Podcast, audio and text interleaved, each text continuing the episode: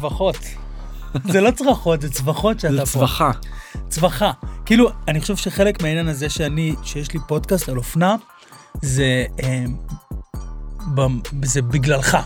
למה בגללך? אתה לימדת אותי... אני אשם בהכל הרי. אתה אשם בהכל. אתה לימד אותי, לימדת אותי לחלום, כן. להגשים חלומות ולהתמקד בהם, ופשוט לימד אותי, לימדת אותי כלי בחיים, שהוא בעצם מנהל לי את כל החיים. סידרת לי איזה משהו שם, אתה יודע, בסרטן וזה, זימנתי את הסרטן והחלמתי בזה שזימנתי, אבל פתאום באת לחיים שלי, אחרי שעברו מלא שנים מהסרטן, ואיירת לי איזה משהו כזה, שבעצם כל, כל מה שקורה לי בחיים, זה אה, בגלל משפט אחד שאתה אמרת לי, או איזה משהו כזה, ש...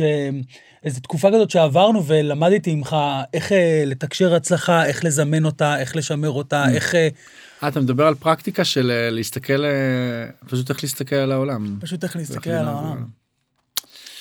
תראה, אני עשיתי לך הפתעה, אני באתי בלבוש כאילו רגיל, למרות שזה גם קנינו ביחד. נכון.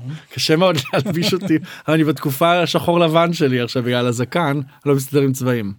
אבל בלונדון קניתי piece, אוקיי. נכנסתי לחנות משוגעת. האיטלקים שזכו Måneskin הם עלו לבמה לבושים מטורף. נכון, בגלל זה הם זכו הרי, השיר לא היה. טוב. אני לא יודע לשיר את השיר. הם זכו בגלל הלוק. בגלל הלוק המחרפן ואז ראיתי שאיזה חברה שאני לא מכיר brand שנקרא Etro. אני לא מכיר אותם. ומאז אני רואה רק חנויות של אתרו בכל מקום בעולם. באיטליה ובספרד ובזה וכל פעם נכנס מודד את כל הבגדים ואין לי מה לעשות איתם כי זה כאילו ארסיות איטלקית שלא היה כדוגמתה. ובלונדון נכנסתי מדדתי משהו ערן היה איתי איך שיצאתי מה... אם ערן היה איתך זה כבר לא טוב, אוקיי. הוא התעלף. כן, כי זה לא זה לא טוב. טוב. אמרנו לא משנה מה זה פיס גם אין לי מה לעשות איתו אבל הבאתי אותו לפה לא לבשתי אותו מעולם. דחוף, אז עכשיו אתה תעצום עיניים אני. הולך להחליף לפיס. דחוף. זה נורא מצחיק אותי.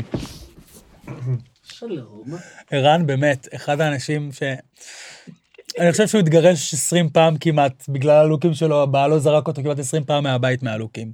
חולצת רשת, ואבנים, וצביקה פיק, ו... יש פה change. עכשיו יש פה change. אתמול אמרתי לדורון בלילה, אני אגיד לכם שאמרתי לדורון בלילה, תבוא עם לוק שאני עשיתי לך, כן? והוא... יאללה לעצום עיניים. אני יוצא, זהו. לעצום.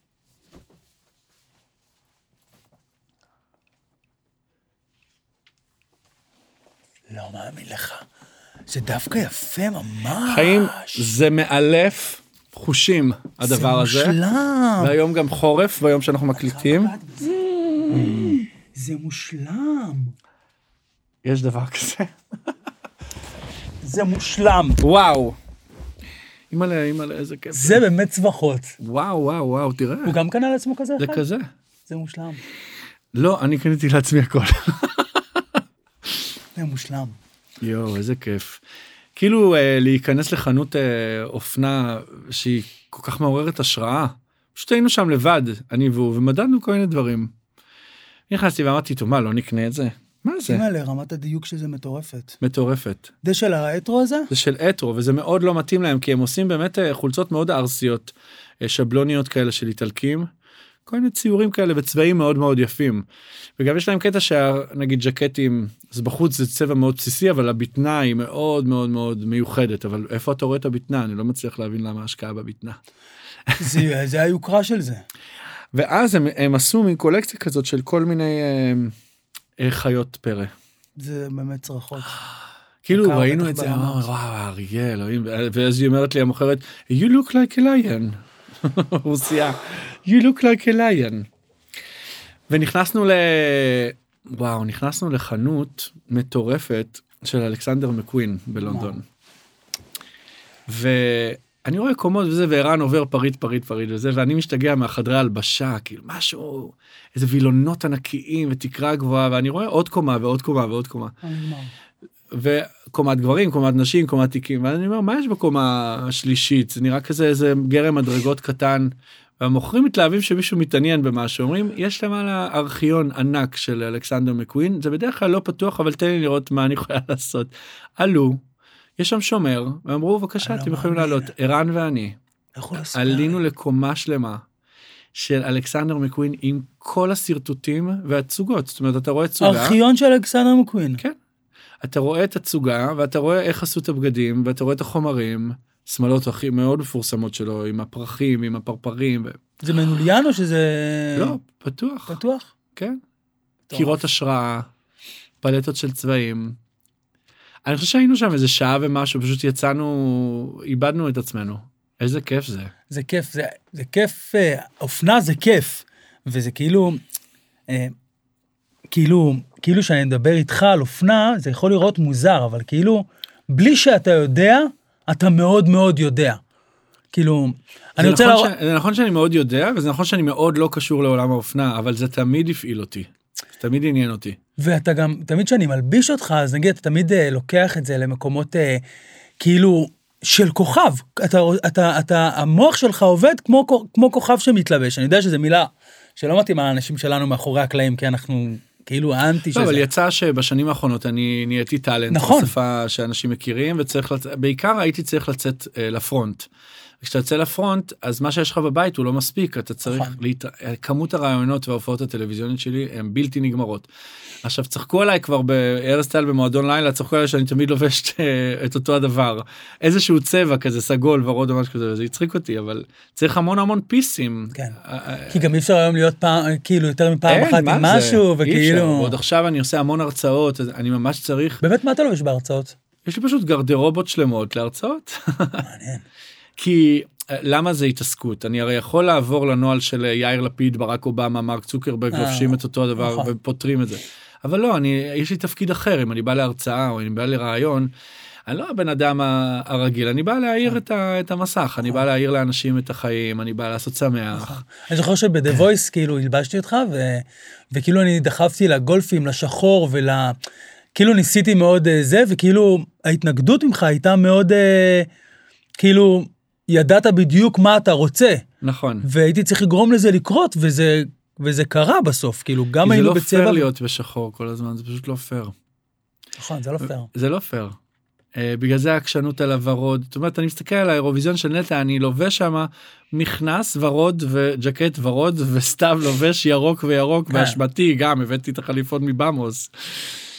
אבל אבל זה זה קסום נכון. כי אנחנו זה מקליל, זה מקליל את העניין. לא זה קסום זה גם בולט זה בלתי נשכח ובסוף אם אני כל הזמן מרצה על איך להיות בלתי נשכח נכון. אתה לא חייב לנצח אבל אתה צריך להיות בלתי נשכח אז אנחנו באירוויזיון אנחנו כותבים כתבנו את השיר של נטע נטע נראית ככה אז מה אז אנחנו נהיה כאילו נכון, הכל רק כדי צודק. לא להפריע לאף אחד נכון. ואז הבנתי את העניין הזה שזה מפריע נכון, נכון, נכון, נכון, נכון, נכון. מצד שני כאילו התחברתם עם נטע בצורה גאונית, שאני חושב על הגרין רום, מה שהלך שם, תחשבו איזה יפה זה כן. עם הוורוד והשחור נכון. של הרקדניות. והשיער של של שיינה כולם היו כאילו באיזה אווירה נכון, כזאת נכון, כיפית. נכון, נכון. לעומת הקולגות שלנו ממדינות אחרות שפשוט אה, לא רוצים להפריע כאילו לאף ראית אחד. עסקנים יושבים ב green room, נכון, אצלנו זה היה ממש אנחנו לא אנשי כזה, עסקים אנחנו אנשי נכון. מוזיקה.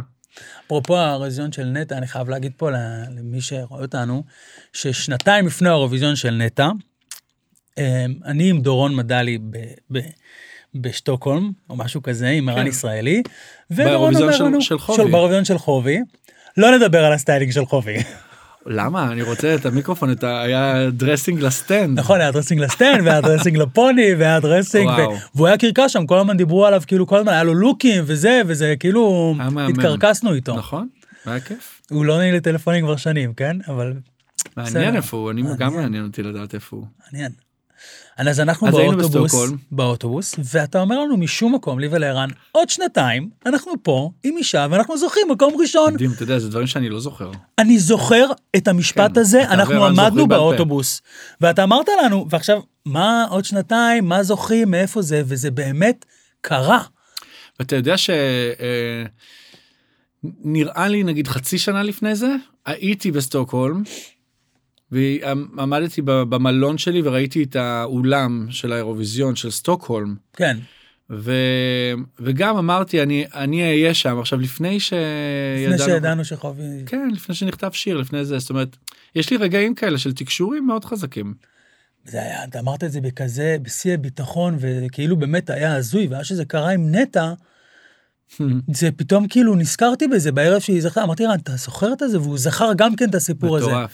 בכלל, כל הסיפור עם נטע מטורף, כי אתה בעצם, אתה פשוט ניצחת עלינו ככה, כאילו, מהקימונו עד לגולגולים, אני חייב להראות לך מה, הרי, מה רצינו לעשות בהתחלה. תמונה. אני אראה לך תמונה. אה, למי שלחתי, אולי, אתה למי יודע, אנשים הרבה שלחתי, שואלים אותי מה אני עושה, כי חושבים שאני כותב שירים, ואני לא כותב שירים, אני מנהל. אומנותי, אבל לא יודע, אני דורון, אני כאילו, אין לי, אין לי מקצוע ספציפי, אבל בהקשר של, מה שאמרת עכשיו על המנצח מהעולם של המוזיקה, זה בול זה, זאת אומרת, זה מה שמנהל אומנותי עושה, מה מנהל אומנותי עושה? הוא מנצח. מטורף. זאת אומרת, מישהו צריך להחזיק אה, איזה מטריה ולהסתכל על הדברים מלמעלה. וזה יואב צפיר ואני, ביחד מטורף. עשינו את זה. וגם בכזאת גאונות, ואני חושב שהצוות ביוטי שהיינו, כאילו, יאמר לזכותנו שבאמת הלכנו אחריכם אה, על עיוור. מאז, דרך אגב, מאז אני יודע, ואני אומר גם עכשיו, למשלחת של- עכשיו, לרוני ולנועה וזה, כל דבר שדורון אומר, אבל כל דבר אנחנו צריכים להגיד כן, כי אתה באמת רואה את כל התמונה. אני יכול. לראות את הגזרה שתתאים לה, אבל נכון. אתה רואה איך זה יראה אתה, מה אתה רוצה לשדר, מה אתה רוצה... כאילו, אני חייב להראות פה תמונה. למי שלחתי, למי שלחתי, למי לא. אתה מכיר את זה חדש, על השחרות, שחרה שאתה רוצה לשלוח, למי שלחתי, למי שלחתי, למי לא. אסי. אז אנחנו רצינו כן. שנטע, אוקיי? שנטע תהיה באירוויזיון הרי בקוקיות. אני לא יודע. אם תראה לי את זה דחוף. תראה את זה. אתה יודע שאני לא מכיר את התמונה הזאת.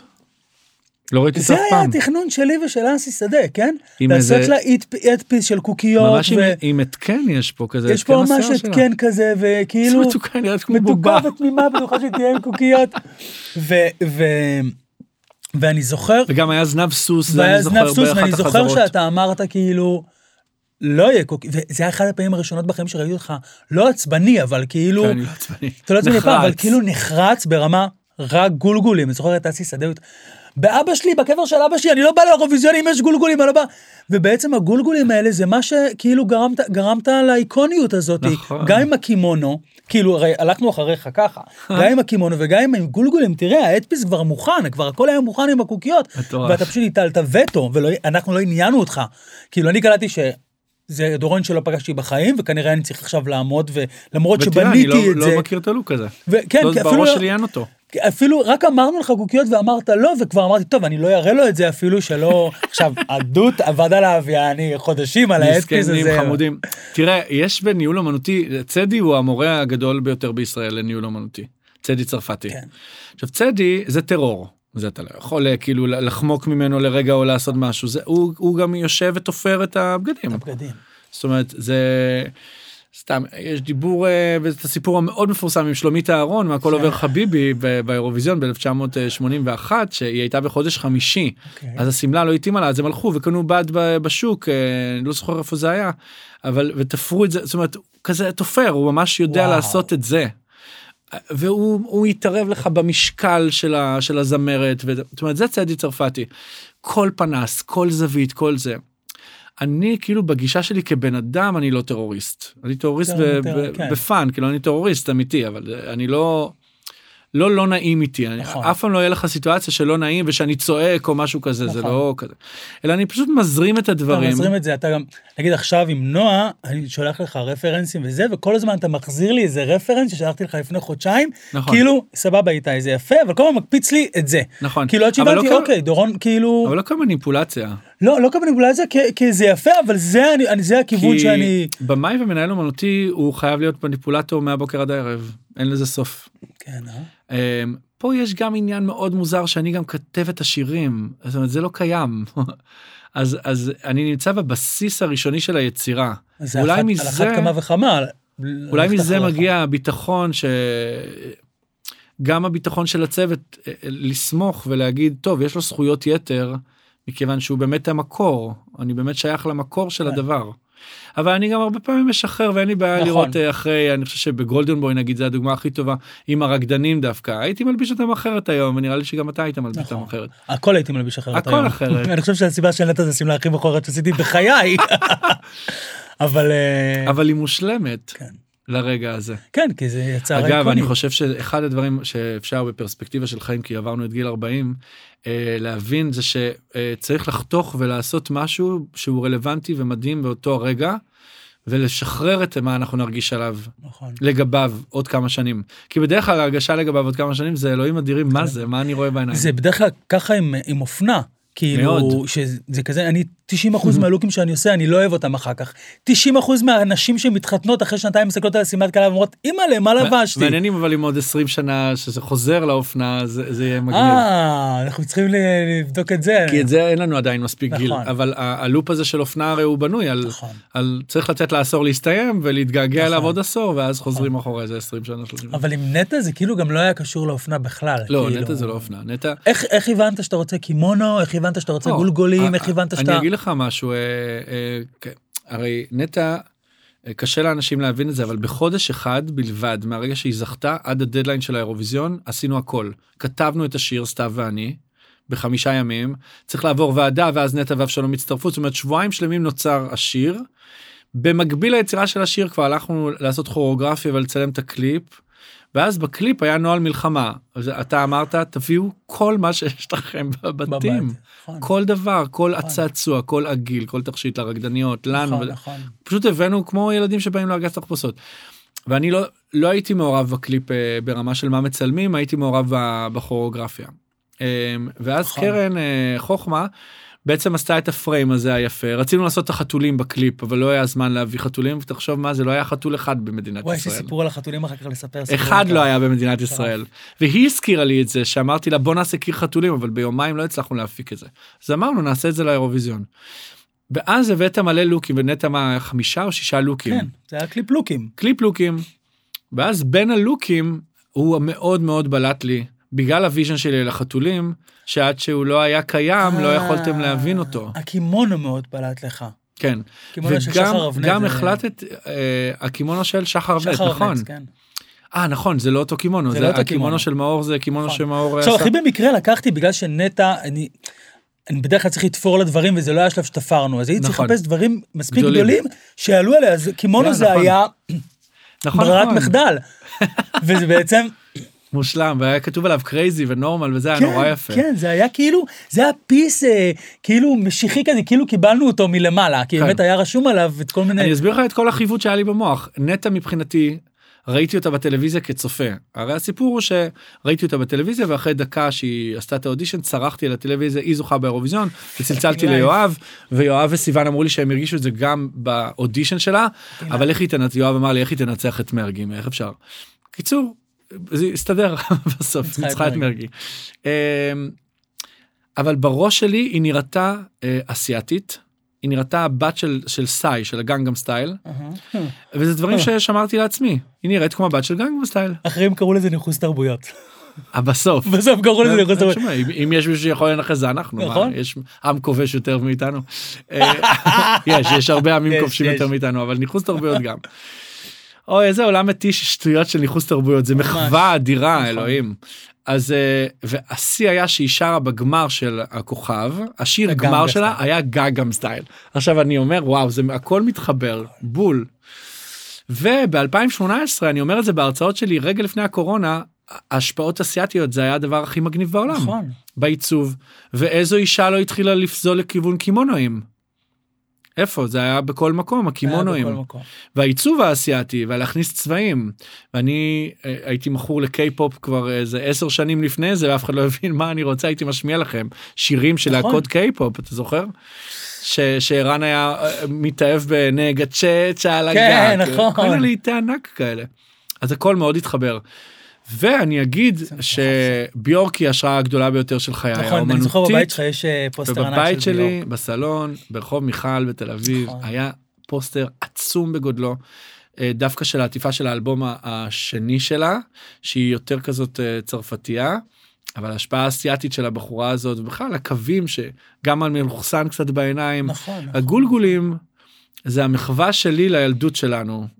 כי ביורק הייתה זאת שהנחילה את הגולגולים נכון, הקטנים נכון, היה לה כמה כאלה. היה לה את הלוק הקטן הזה נכון, וכל נכון, הבנות נכון. היו מתחפשות עם הגולגולים בלוק הזה של ביורק אמנם עם נטע עשינו משהו אחר אבל uh, הכל קשור בהכל והיה רגע מדהים שעשינו אירוע אצלי בבית לאיזה 70 איש אה, ההשקה של הקליפ נכון. הפעם הראשונה שהוא משודר. במעמד נטע ברזילי שהייתה שכנה היינו שכנים גם היום אנחנו שכנים ביפו. וחגי חבר שלי שעושה עושה קייטרינג והוא עזר לי כזה לארח את הערב הזה היה איזה רגע שהוא עמד הסתכל עליה הסתכל על ביורק אמר, הסתכל עליי, אמר לי, הבנתי הכל. וואו, מדהים. מטורף. אז זה עניין של השראות, כי גם החתולים, זה אולי, זה סיפור, אני לא חושב שאנשים מכירים אותו בכלל, דווקא כיף לדבר? פה על השראות, כי נראה לי שמי שצופה ומאזין בנו, זה אנשים שמחפשים להבין איך המוח שלנו עובד אה, בעניין של השראות. אני חושב שאתה צריך להסתובב בעולם עם עיניים פתוחות כל הזמן, והיום עם המצלמות זה יותר קל, אתה מצלם כל דבר, נכון. אבל כשהיה לי נוקיה, אני חושב שזה היה לפני שמונה שנים, או עשר שנים, אז הייתי עם יוני דותן, חבר, חברי הטוב, אה, בהונג קונג. ונכנסנו למסעדה. ופעם ראשונה שאני בכלל במקומות האלה, אתה נכנס למסעדה, קיר ענק, דמיין שכאילו מעליך טווס ענק, עכשיו אני רואה טווס, אני ממוטט, אין דבר יותר יפה מזה בעולם, טווס ענק ענק ענק בקיר פה, ובקיר הזה 400 או 500 חתולים תלויים ומנפפים לך לשלום, ואתה בכלל יורד דרך הטווס, אתה יורד למסעדה, זה במרתף. אני ראיתי את הדבר הזה, אני לא, לא, אי אפשר לשכוח דבר כזה. ולדעתי עם הנוקיה הקטן צילמתי איכשהו, אבל זו תמונה שאין מצב שאני אמצא אותה גם. זה קטע, הקטע וזה נשאר ה- בראש. אני זוכר, יש לי וואטסאפ שלחת לי ב-2018. איתי, אני צריך שתלך לשנקין, אה, יש ב- בסטורי, אוי זה גאוני. יש בסטורי, אימא'לה, יש צמרמורות, יש בסטורי חלון ראווה עם מלא בוב- עם מלא חתולים. חתולים. עכשיו אני אומר, אוקיי, אני חבר שלך, אני אעשה בשבילך דברים, אין בעיה. כי אתה גר ליד. אני גר ליד. הלכתי לשנקין ואני עומד מחוץ לחנות, מתחיל לצלם את החלון ראווה, אין לי מושג למה אני מצלם, מה אתה רוצה, מה המימו. ו- וקאטלה. ועם נטע. ועם נטע. ונטע הלכת לשם. נכון, ואחר כך. נפגשנו איתך באורנה ואלה. נכון. והראיתי לך את התמונות. נכון, שנטע עמדה לראות איך זה, רציתי לראות נכון, איך היא זה נראה. עמדה שם וראינו מאחוריה יש את תמונה הזה. כזאת. אימא'לה. שהיא עמדה בחוץ כדי שנראה איך זה נראה שם ברקע שלה. אתה כאילו, כי השתגעתי, אמרתי, אני לא הטרנדולוג הכי גדול אה, בעולם, כן, עוד מישהו צריך לשים לב לזה שהתרבות האסייתית היא הדבר הכי מגניב כרגע. יפן וקוריאה. איזה מטורף. אתה. יודע כמה חיפשנו, סיוון ואני, סיוון יאנג זה המפיק של המשלחת, כמה חיפשנו חתולים. אין. מאיפה הבאתם את זה בסוף? מסין? אני צלצלתי לסין ויפן, ניסו לעזור לי. לסין. צלצלתי לסין. שומעת? ביפן, שומעת סין. כי ישראלים התחילו מפעלי צעצועים ו... איך קוראים לה? לבן הזוהרים, מהאח אה. הגדול של חנויות נכון. צעצועים, היא שיטחה לנו, מפעלים. מסין וכאלה וזה, שיטחה לנו, אבל הם לא הבינו, אני אמרתי אני צריך 200 חתולים, אני צריך 100 חתולים, אנחנו מוכרים רק מאלף ומעלה. עכשיו סיוון כמובן היום מקלל שלא השקענו בחתולים והיינו צריכים לעשות מכולות, אתה יודע, הוא חושב ישר על ה... למכור. ברור.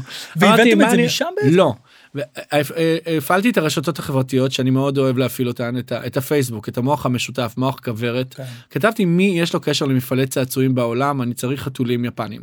וחבר, הפנה אותי לחבר וחבר וחבר, ומצאנו חנות של סיטונאי סיני, כמובן, אבל בסן דייגו. וואו. זאת אומרת, הוא סיני, הוא יביא את הסחורה, אבל הוא במוח של אמריקאי. ואפשר לסמוך עליו. תחשוב מה זה, אתה מזמין מבן אדם בקצה השני של העולם, והוא שולח לך ארגזים לליסבון, הוא לא שולח לך אותם לארץ. זה הגיע לליסבון? הגיע ל... די, לא היה לנו זמן, הגיע לליסבון, הם בנו את הקיר, וצילמו לנו, אתה יודע, אני, ואני הייתי צריך להבין האם זה חתול שהוא עובד סולארית או עם בטריה, ואז, אה, אתה יודע, זה גם תקציבים, להביא מלא בטריות. וזה בטריות בסוף היה? כן. אז איך בעצם הפעלנו את זה? כאילו הפעלנו את זה לפני ה number של ואמרתי, נטע ו- וכל הזמן שאלתי, תגידו, מה אתם הולכים לעשות, הצוות מאחורה? את- אתם צריכים לעשות לכם תזכורת, ללחוץ על יד, הרי צריך ללחוץ על היד של כל חתול, זה 100 אה, בשביל שזה 120 יתחיל חתולים. כאילו... כן. עכשיו לא ידעתי כלום. כשהגענו לשם, דבר ראשון, אה, שמנו את הדברים במלון, ודבר ראשון זה סיוון יואב ואני הלכנו לראות את האולם. את החתולים. יש לנו חתולים לגדל. וראינו שהכל עובד, ואמרו לנו צריך ללחוץ פעם אחת וזה עובד לש, לשנים. מושלם. אמרתי אוי זה מושלם. ועשה 120 חתולים עובדים כל הזמן זה היה הצעצוע הכי גדול מאחורי הקלעים והיה להם עוד 20 ספיירים. זהו. במידה ומשהו קורה. ואחר כך חילקת לכל, אה, לכל אנשי הצוות. ותראה את זה סיוון הזכיר לי זה השבוע שאמרתי לו כאילו אני הייתי איש נורא מצחיק באירוויזיון הזה כי פשוט הייתי בא לפגישה והייתי אומר להם מה שקורה עכשיו המנהל תפעול של הפרופס של האביזרים. כן. שלום בוקר טוב תראה הערב יש אירוויזיון אנחנו זוכים. ככה נכון, השיחה. היה. עכשיו הוא שוודי הוא לא יודע שמדברים ככה אסור להם להתגאות. בשוודיה בחוק כן. אסור אחרת אתה בכלא. אני אומר לו ככה זה השיחה אנ- בוא נהיה פרקטיים אנחנו זוכים היום בערב אני אחרי השחייה הולך ישר למסיבת עיתונאים, אני אחזור לפה בשלוש בלילה. בשלוש בלילה האירוויזיון הבמה מפורקת, אתם כבר הולכים לישון. אז אני מביא לך את המזוודה שלי. אותה מזוודה? ריקה שהבאתי מהארץ. זה כל הפצפצים והכל, אתה אורז לי את כל החתולים, שם לי במזוודה ושם ליד החדר של המשלחת הישראלית. חזרנו בשתיים או שלוש בלילה, וכל מה שהיה, הכל היה ריק, הגרין רום, הבאבל, החדרים של המשלחות, הכל מפורק, רק משת... מזוודה סגולה, והלופר של נטע מפורק, עומדים ומחכים למשלחת הישראלית ואף אחד לא נגע. מטורף. ו... בכלל, השיח שלך ופתחתי שם. הייתה... פתחתי וספרתי כמובן, אני אעזוב, אם עבדו עליי, אני צריך לפתוח כי צריך לחלק. על השיח שלך בכלל באירוויזיון או עם נטע, זה כאילו דורון היה מגיע למשלחות שלמות, הוא אומר להם בעברית, למה באתם? בשביל מה באתם? אנחנו זוכים. וכל. הזמן אתה אמרת, אנחנו זוכים, אנחנו זוכים, והכנסת לנו לראש, וכאילו, והיה שלב ש- שתמירה באה, שתהיה בריאה, והיא אמרה, תרגיעו את דורון ויואב, הם חושבים שאנחנו זוכים, אנחנו במקום תשיעי, שמיני, כזה, כאילו, ואתה לא, לא אכפת לך נראה היא הבעלים כלום. של טדי הפקות כמובן, המפיקה הראשית שלנו. כן. ונטע אומרת, נטע מספרת כל הזמן שברגע שזכינו, צעקת, זכינו, ואז היא אמרה בראש, יאללה, הוא כל הזמן אומר זכינו. נכון. כאילו, יש שם יש שם כמה שניות שהן בטלוויזיה נראות על פית השנייה אבל בזמן אמת זה זה זה דקות חיים, אתה ארוכות. הובלת אותנו, ברור שנטע מדהימה, והשיר מדהים, והבגד הכל, אבל אתה הובלת, הובלת לנו את המוח, לשם. שתבינו, הוא היה לוקח אותנו, היה, ישבנו ליד הנהר, ישבנו ליד הנהר, הוא היה לוקח אותנו למטה לנהר, לדבר עם אלוהים, לעשות, נכון. לעשות אה, מעגלי אנרגיה, ממש עבדת ברמה הרוחנית. כי חייבים. מטורף, כי דורון. היינו שם היינו שם קודם כל היינו שם הרבה פעמים לפני זה זה היה נכון. האירוויזיון זה היה האירוויזיון שלי מספר 6 עם נטע. וביחד את- היינו שם עם מי? היינו- עם חובי, עם נדב ועם נטע, ועכשיו עם נועה. נכון. אתה גם עשית את אימרי. נכון. שאני לא הייתי. אבל היינו, עד נטע היינו בשני אירוויזיונים, אז מאוד קל להבין שזה בלאגן. כאילו כמות השאיבת אנרגיה מאחורי הקלעים היא... כן.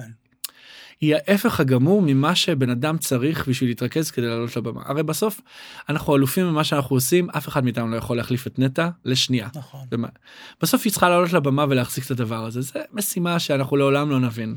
כי בחרנו לא להיות שם. והיא מקורצת מהחומר המיוחד הזה שיכול להחזיק את הדבר הזה. זה מאוד מאוד מרגש, אבל אה. אנחנו צריכים להיות הרוח בכנפיים ולהחזיק את האנרגיה ובעיקר להדוף. כי אני חושב שרק שנה אחרי השחייה התחלנו לספר לנטע דברים שהיו מאחורי הקלעים שאסור היה לה לדעת איזה לחצים אנחנו עברנו שם. ניסיונות. חיסול כמה חסכתי ממנה אני חושב שעד היום היא לא מכירה את כל הסיפורים. שהיום זה. נחמד לספר אבל שם היא לא יכולה היא צריכה להתעסק ב- בדבר אחד. ה protection שלנו הכמות אה, כמו עם נדב שהוא בחור בן 16. להגן להגן להגן להגן להגן לשמור לשמור לשמור על- להיכנס למיתרי קול שלו ולשמור עליהם. שגם היום עם נועה אנחנו היום הרבה יותר מקצוענים ונועה היא נכון, מקצוענית כן. והיא כבר עם קריירה של כמעט נכון. עשור אז היא מכירה את עצמה ויודעת לדרוש בשביל עצמה דברים כן. אבל גם אנחנו יודעים כבר היום אני יודע לסגור בלוז שבטעות היא לא תהרוס לעצמה את הכל ותעייף את עצמה לפני האירוויזיון. אבל העניין הזה של לשמור אנרגיה הוא, הוא מאוד מאוד קריטי מאוד מה, לא, שהיא לא תתבזבז, ואז בעצם על הבמה, כאילו... כי בסוף כל מה שמשנה זה מה קורה על הבמה. וההבדל בינינו לבין אלני, אני חושב שזה ממש אפשר לראות עכשיו, אם אני אפנה תשומת לב של הצופים וזה מעניין אתכם, לכו תראו את אלני פוררה אה, ב-2018 בחצי גמר, שאנחנו היינו באותו חצי גמר, ולכו תראו אותה בגמר. הייתה גמורה בגמר. ובגמר היא הייתה גמורה, אבל זה אני ואתה יכולים לראות.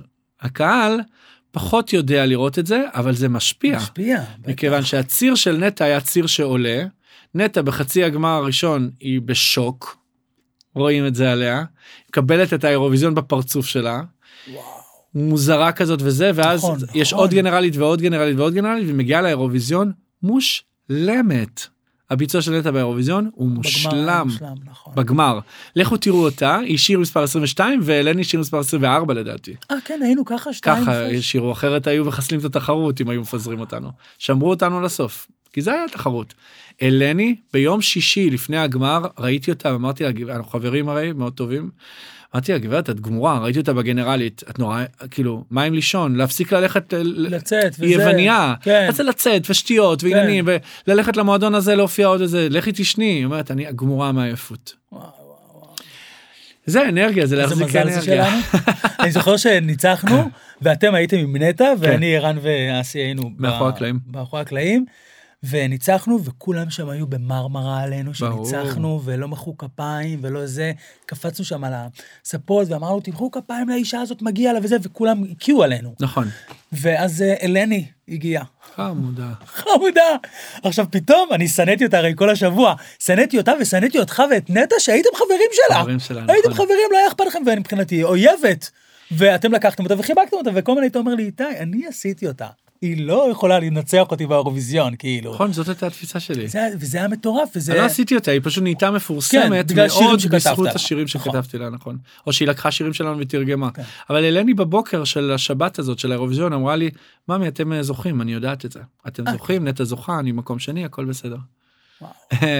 יש איזו ידיעה, בעיקר של אנשים שאנחנו קוראים לזה מכשפות, אנחנו מכשפות. נכון. יש לנו, את- אנחנו מחוברים נכון. לתדרים, אנחנו יודעים דברים, אנחנו מרגישים דברים, יש לנו אינסטינקטים מאוד חזקים. אז בתוך החדר שאני והיא, אחד מול השנייה, היא אומרת, אתם זוכים, ואני מקום שני, וזה יהיה מדהים, הכל טוב. זה אתה, אני אגיד לך למה אתה איש מטורף. כי כאילו נכון, יכול להגיע משהו שהוא מושלם, כמו נטע שהוא מושלמת, או כמו שיר פאוט של נועה שהוא מושלם. כן. אתה אומר הוא מושלם, מה עוד אפשר, לו, מה עוד אפשר לעשות בזה? ואז לקחת את פאוץ' והכנסת את הבא לי צהוב הזה. נכון. אתה, כאילו, והבא לי צהוב, וזה הפך את העולם, וכאילו, אה, ואתה, יש, אתה כאילו, לא יודע אם במודע או לא במודע, אתה כאילו, אתה מדייק דברים ברמה שגורמים להם להיות הכי מושלמים בעולם. פאוץ', איזה. מעניין לי לשמוע את זה כי אני מנסה לחשוב מה מה איך המוח שלי עובד אני חושב שככל שעוברות השנים ועשיתי כל כך הרבה שירים ופרויקטים והדיוק זאת מילה שכבר נמאס לשמוע אותה אבל אם אני כבר בא ומתערב במשהו אז עדיף שאני אתערב לטובת משהו בלתי נשכח.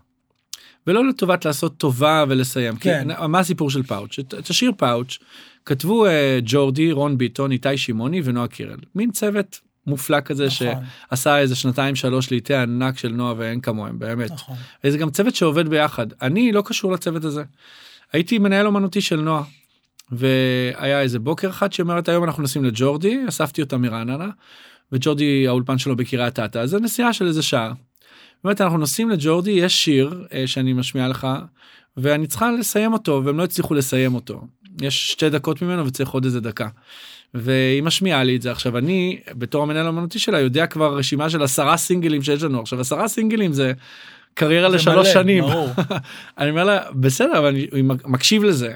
אני אומר לה זה נחמד וזה נשמע כמו B-side B-side זה שהיה את התקליטים אז היה את הצד כן. השני של התקליט מה שהיה כן. רק מי שקנה את התקליט שמע לא רק המעריצים המושבעים, בדיוק וזה לא משהו. שעכשיו הוא שיר הדגל הנושא. כן. והיא אומרת לי בחורה בת 20 ו... סליחה בחורה בת בת 19, 18 לפחות 19 פחות. בחורה בת 18 נכון. בחורה בת 18 יושבת איתי באוטו אני בן 40 היא בת 18. זה אני בכוונה אומר את זה כי זה מאוד גדול כי אני בן 40 כשהייתי בן 27 ועבדתי עם עומר אדם בן, בן 16 אז אפשר עוד אה, זה אני בן 40 זה כבר המון והיא בת 18 זה קטן. היא אומרת לי מדליה אתה לא הבנת אנחנו נוסעים כי אני מצ... מצלמת את הקליפ לשיר הזה עוד שבוע ומוציאה אותו עוד שבועיים אמרתי לה וואלה כאילו למה תסביר לי למה זה כזה אה. דרמטי בעינייך. היא אומרת זה הדבר הכי טרי וחדש ו fresh שיש. ועוד רגע כולם הולכים לעשות טראפ בעברית ואני רוצה להיות הראשונה. מה זה טראפ? טראפ זה, ש... זה מה שהלטינים הביאו לראפ אוקיי. אוקיי זה כאילו מה שדרייק עושה מה שקני ווסט עושה קצת זה. זה, זה ראפ אבל הוא לא ראפ שחור נורא נורא אלים אלא הוא מה, סקסי ומגניב כזה? ויש בו המון אווירה של אה, של לטיני של tropical הבנתי. כזה. ו- וזה מה שהיה באותם שנים נכון דרייק כאילו וגם ג'סטין ביבר וגם קני כן. ווסט וזה עשו המון המון המון דברים כאלה של מוזיקה אה, יותר נעימה לאוזן מאשר עכשיו לכסח בקללות ו- כן. ו- ובוטות ובגסויות. אז היא אומרת אני רוצה להיות הראשונה. ועם הכינור הטורקי הזה של אה, של אברהים טסליסיס כן. טטליסיס אה, שזה מין סימפול כזה מדהים שלא הכרתי אותו. עכשיו כשהיא אומרת לי משפט כזה עוד שבועיים אני מוציאה את השיר הזה כי כולם הולכים לעשות את זה ואני רוצה להיות הראשונה זה לא משנה כל הקריירה שלי נסגרת לקופסה והולכת הצידה ואני אומר אמן אני הולך ואני מבצע את המשימה עכשיו מה המשימה יש שיר והוא מגיע עד הפזמון השני. עכשיו צריך לשבור לפי המבנה של השיר ל-C part מה שנקרא. משהו אחר לגמרי. עכשיו אני לא הכרתי את השיר אז הייתי צריך ללמוד אותו. עפתי עליו זה כל כך הצחיק אותי העניין הזה של הפאוץ' מכיוון שפאוץ' זה אנחנו זה הילדות שלנו שנות ה-80 זה נכון. פאוץ' מה זה פאוץ' פתאום. ירון זה ביטון קטע הביא. הפאוץ', כי אתה יודע למה הוא הביא את זה, אני לא, כאילו זה לא, הוא לא אמר לי, אבל אני הלבשתי אותה במלא. פאוצ'ים אה. בתקופה ההיא, היה לנועה אז בטן תחתונה כזאתי, אוקיי. והייתי שם לה פאוצ'ים בשביל לטשטש אותה.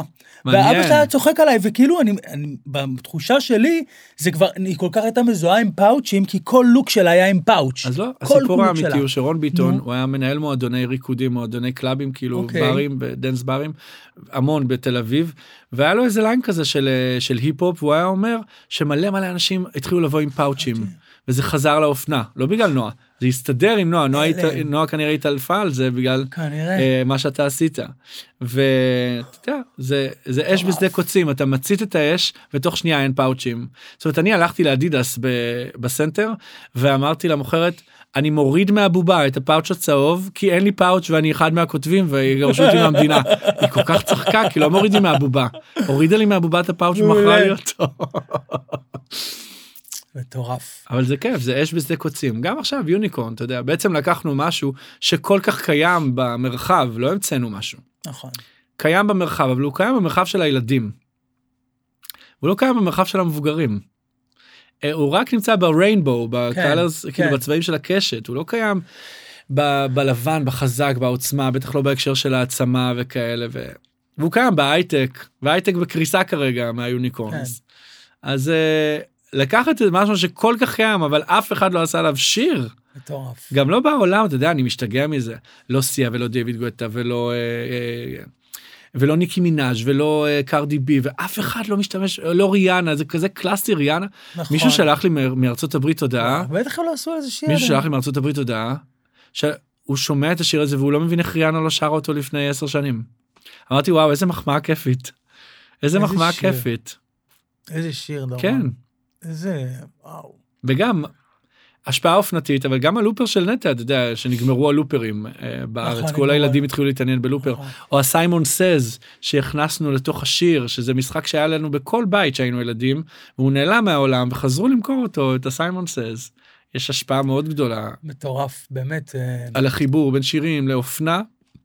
אמ, ומה שיפה גם שאתה לא יכול, נגיד עם נטע, לא היינו חייבים עכשיו להשתמש בבובה פיזית בסט, ב, ב, כאילו אתה יצרת toy חדש, שאומרים toy זה כבר לא צעצוע זה, אתה רואה אישה עם קימונו וגולגולים. נכון. ונועה, אתה אומר unicorn, אתה כבר, אני כבר לא רואה כזה, אני רואה איזה משהו כזה, לא יודע, איזה יפה לא חשבתי על זה. ו... זה מטמורפוזה של הדימוי. כן, כאילו כולם אמרו, שיר, כולם אומרים לי, אתה עושה לה לוק של יוניקורן באירוויזיון, כן. כול- ובעצם, כולם אנחנו- חושבים שאנחנו עולים עם בובה של יוניקורן לבמה. ובעצם הם לא מבינים שאנחנו בעצם מגדירים מחדש. מגדירים. מחדש.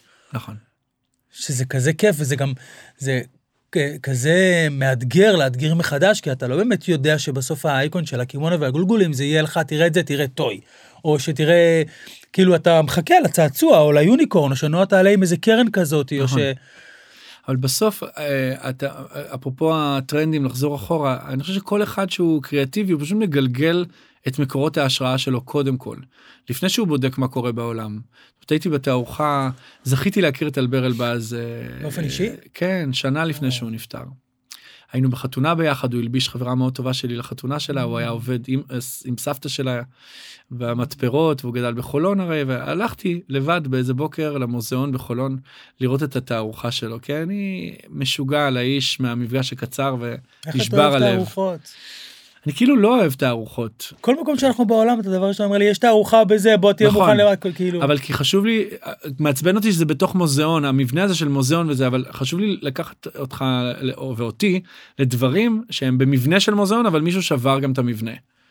אוקיי אז מאלבר אלבז ועד תערוכה של הסתובבתי עכשיו שנה בעולם אז הייתי בתערוכה מטורפת של שמאלות רק של כריסטיאן דור. בניו יורק אה, עכשיו. אני הולך לתערוכה הזאת רק בשבילך ובשביל ערן ישראלי ואחר כך אני בשבילי כי אה, ערן מכור לכריסטיאן דור נכון. אז אני יואו. מצלם לו שבקטלוניה בספרד אני מכור לסלבדור דלי זה אהבת חיי הבלתי מעורערת ואני מסתובב ומסתובב ומסתובב בין עוד טירה לעוד תערוכה לעוד אני מגלה באיזה בית סלבדור דלי ואשתו גלה שהייתה המקור המוזה הכי גדולה שלו לכל הציורים ולכל הדברים. הם נפגשו עם כריסטיאן דיור ובזכות ההשראה שהוא קיבל מגלה ומסלבדור דלי הוא עיצב את הניו לוק של כריסטיאן דיור. עכשיו אני מסתכל על הדבר הזה את השמלה השחורה המפורסמת הניו כן. לוק של כריסטיאן דיור תרומתו לעולם.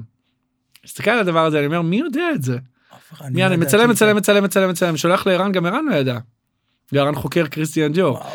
ואז בניו יורק היה תערוכה ענקית אתה רואה שמלות אתה רואה. בכלל אפשר לעמוד רגע מול שמלה מכיוון שאנחנו לא לובשים שמלות ואני החלום להסתובב רק עם גלביה כל היום ברחוב.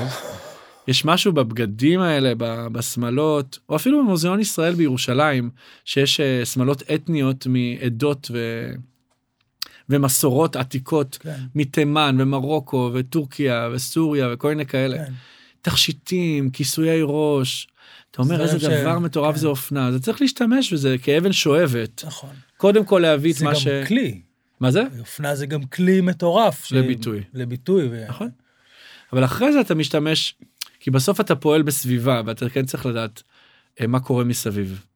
כי אתה לא יכול עכשיו לעלות לבמה, כן. נגיד שאנחנו יושבים על אירוויזיון, כמו שלפני שאנחנו כותבים שיר וגם לפני שמעצבים בגד, אנחנו יכולים באמת לנחש מה כל האחרים יעשו. נכון, יכולים לנחש, וגם צודקים. נכון. אבל אני מעניין אותי אם אתה יותר מתקשר את זה, את ה... אם זה יוצא לי בתקשור, יוצא לך בתקשור, או שזה יוצא לך מ- מחקירה של העניין? כי סתם, נגיד עכשיו היה את הקטע הזה שאתה ונועה לפני חמש שנים הצטלמתם עם הכובע, עם ה unicorn. התקשרה אליך המנהלת של כן, סטורי, התקשרה אליי, מביאה לנו כובעים. איש שלא שלח לי. אמרתי כמה לשלוח לה, לא כמה לשלוח, אמרתי לה 100, 200, היא אומרת לי אין איתה, יש לנו עשרה. היא השיגה 10-15 כובעים של unicorn. כאילו, אתה, כאילו, אז אני, אתה חצי מתקשר, חצי נכון. חוקר, חצי הקיום שלי הוא מאוד כאילו, מתקשר. אתה מאוד מתקשר, זה הקיום שלי פחד מאוד אלוהים. מתקשר, כן. תקשיב, התמונה שלך ושל נועה, עם הכובע עם ה unicorn, במרפסת שלה, כאילו, כאילו, גם שלי ומצביעים. מצביעים, זה אינסיין. אינסיין, נכון. וגם יש איזו תמונה שאתה יושב, יש מאחוריך איזה... היוניקורן, כן, שהיה לי בובה כזאת ואתה שמישהו הביא יודע, לי יש הביתה. שלב שאמרתי למוח שלי, בן זונה הזה, הוא פשוט תכנן את הכל. לא, לא, לא. כאילו, הכל מתוכנן, כאילו. לא. זה- מרוב שזה מדויק, זה נראה לך מתוכנן, נכון. אבל כאילו... אבל זה אה, אחד הדברים, אחת התגליות הכי גדולות שלי בחיים מבחינת תודעה, על איך תודעה עובדת, זה שמוח שממציא משהו, הוא יכול ליישם אותו גם אחרי הרבה שנים, אבל זה אותו מוח שהמציא את הדבר. אה, היו, שואלים אותי המון איך כותבים שירים, אז אה, סיפרתי שהיה לי מסמך של איזה 70 עמודי וורד, מסמך וורד על המחשב, וכל רעיון שיש לי הוא כתוב שם, לשיר. מהמם. עכשיו, אם אני צריך, אני בדרך כלל כותב שירים מתוך משימה. ואז כשאתה מתחיל לכתוב שיר, אז יש לך רעיונות לפזמון ולבית וזה, ותמיד ב- ב- באמצע או ב- לקראת הסוף אתה נתקע. אתה אומר, טוב, מה יש לי עוד להגיד בשיר? אז זה הזמן לחזור למסמך וורד, ולהתחיל לעלעל ולעבור ולראות משפט פה, להפרש את משפט. שם. מכיוון שאותו מוח שכתב את המשפט הזה לפני שבע שנים, הוא אותו מוח שיכול עכשיו ליצור עם המשפט הזה משהו. זה כיף. זה לא שזה מלפני שבע שנים אז זה לא רלוונטי. יש אתה גם דברים הופך שהם את. זה לרלוונטי. נכון אתה מסתכל על זה זה השראה כי המוח שלך קודם כל צריך להוציא פלט החוצה המון המון פלט. אז מבחינת הת- התדרים שאני משתדל מאוד לחיות עליהם זה התדרים האלה של באמת הכל קשור בהכל. כאילו גם מה שכתבת לפני כמה שנים, יכול להיות קשור כתוב, בהכל. כ- קשור להיום. וגם אפילו הכנסתי את זה לשירים יש אה, בבראשית עולם אה, של שלומי שבת שהמון זוגות מתחתנים עם השיר הזה. אז כתוב אה, לא לא לא לא זה לא מקרה אלוהים רוקם טובה בחוטי זהב בינינו כי הרי המילה מקרה בהיפוך אותיות זה אדוני רקם. שזה משהו כזה מאוד מאוד יפה שכולם אה, מכירים רוב האנשים מכירים כי אני לא מאמין במקריות החיים שלי לא יכולים אני לא יכול לספר את החיים שלי עם המילה במקרה הכל פתאום מכוונן קראת והכל מתוכנן. הכל מה זה מסורטט יפה כזה מעורבב אבל. אבל תפור כמו בגד זאת אומרת אלוהים רוקן טובה בחוטי זהב בינינו קצת אה, בת הטוחן. עם, עם הזהב. אבל מתי הבנת שבעצם זה רקום כאילו הרי אתה נגיד אירוויזיון אני יודע ממך שאתה מגיל צעיר כאילו כאילו זה הכל ב, ב, ב, התחיל בחוסר מודעות בתמימות ואז זה כאילו איכשהו השתלב כאילו. זה מעשים מעשים מעשים זאת אומרת אני I'm doing Eurovision זאת אומרת מה, מה עשיתי בילדות שלי אחד הדברים הכי גדולים שעשיתי בילדות זה אירוויזיון. זה זה מקור ההשראה הגדול ביותר שלי כילד. אה, נעזוב רגע את השירים. זה שפות אני יודע בזכות זה. בזכות אני יודע ספרדית בזכות האירוויזיון. נסעתי למדינות שביקרתי בהן אחרי הצבא באירופה, הן בזכות שירים שאני מכיר מהאירוויזיון. אני מגיע לפורטוגל, יש לי שיר בראש מהאירוויזיון ב-1991, ואני הולך למנהלת של האכסניה, תתרגמי לי מיד מה המילים של השיר אה. הזה, או עכשיו אף אחד לא מבין מה האיש הזה רוצה. אין על הערבים אצלך בבית, אה, דורון עודני עושה ערב בבית, כל השירים שהגיעו למקום 27 כל השנים, ערב שלם רק מקום ש...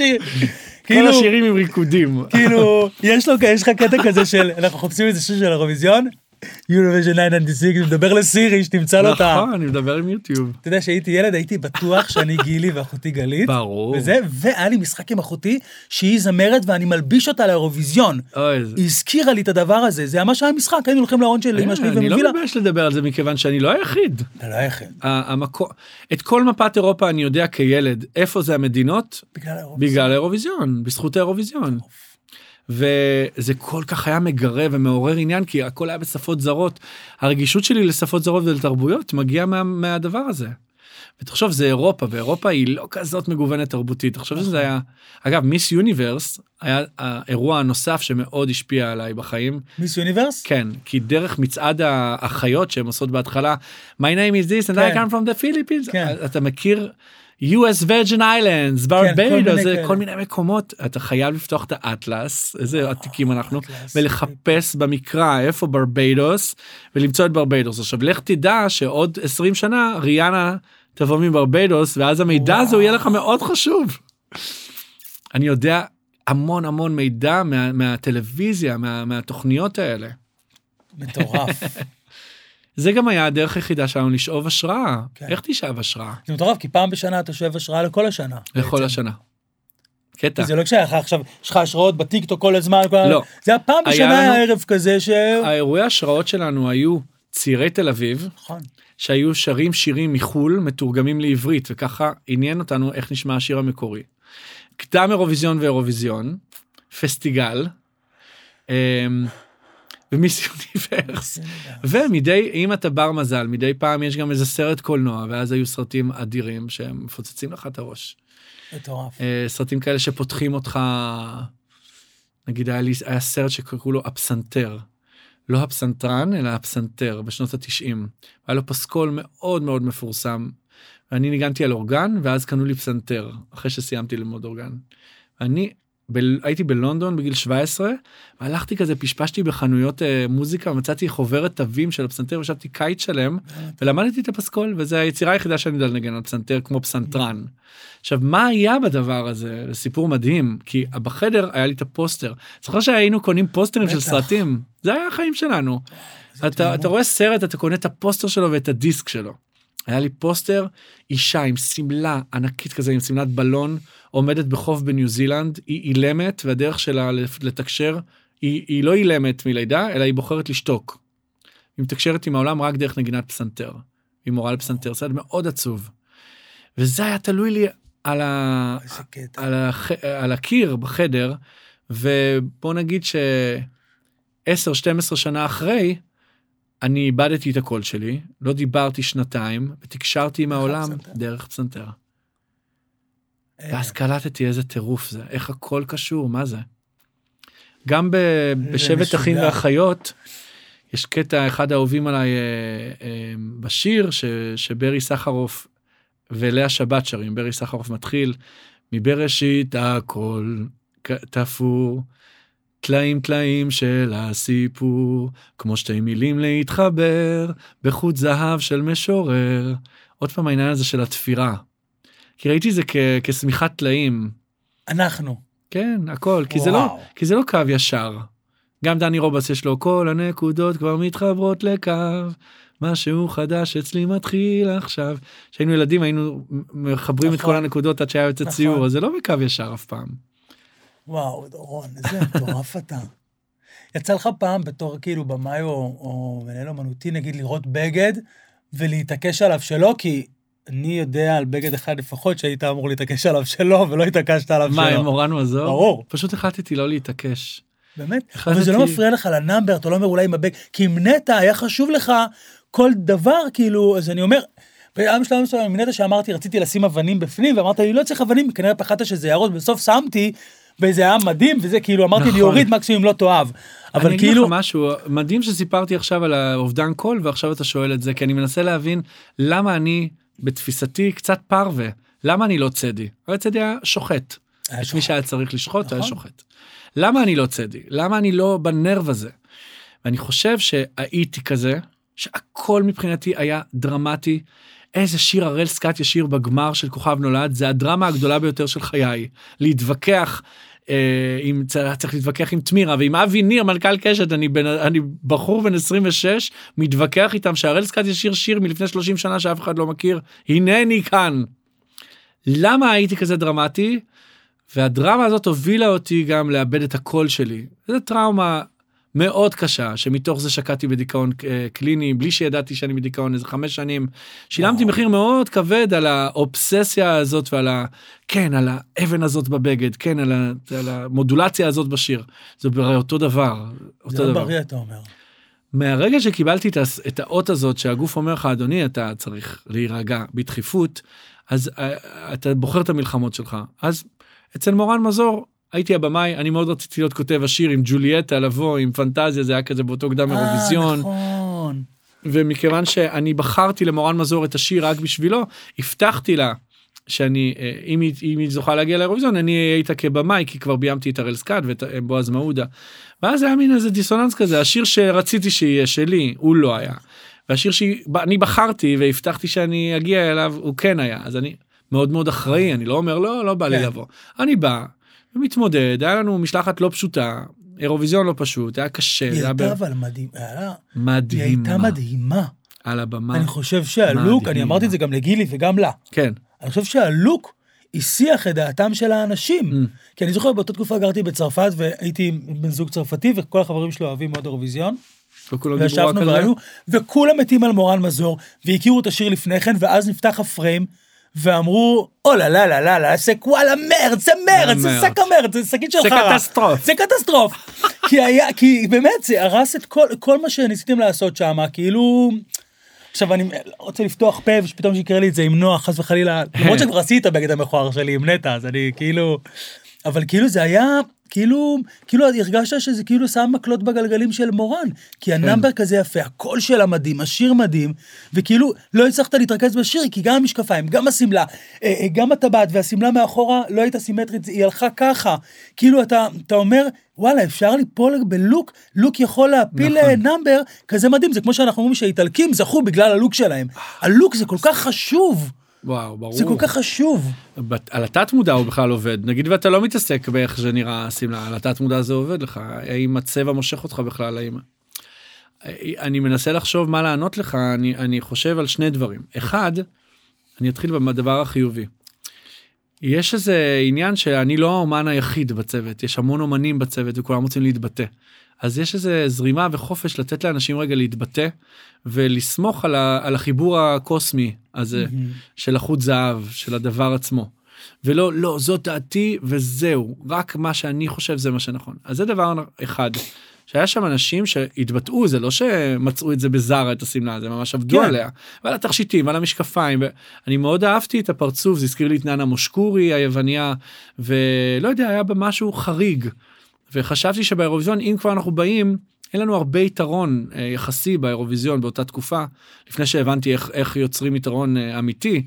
אז לא היה לנו אנחנו היינו מדינה שבאה ועושה טובה שמתחרים. כאילו אנחנו גם כבר ש, ש, שנתיים לא עלינו לגמר לפני זה אוקיי? אז כאילו אבל היינו מאוד צנועים גם עם הראל סקאט גם אחינועם ניני ומירה עוואד גם בועז מעודה.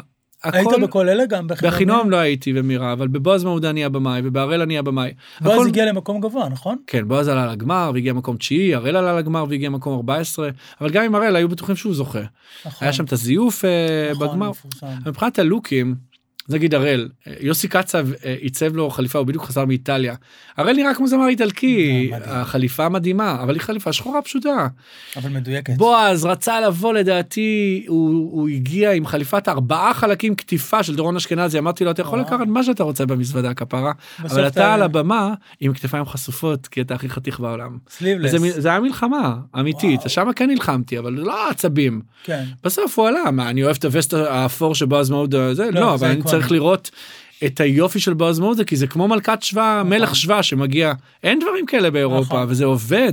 יחד עם הקול המטורף של בועז מודה. אבל זה הכל כאלה דברים קטנים, זה לא עכשיו, וזה הדבר השני שרציתי להגיד שהוא הוא פחות טוב להגיד, אבל אה, אה, זאת ישראל. ישראל לא יודעת לשבת ולהתייחס לדברים ברצינות כישיבת צוות קונספטואלית אמיתית ולהגיד אנחנו עכשיו הולכים לייצר משהו שהולך להשפיע קדימה. קצת כמו שאנחנו עושים עכשיו עם נועה. אנחנו בעצם. כבר יודעים לעשות את אנחנו זה. יודעים לעשות את זה. כי עשינו את זה מנטע. אנחנו.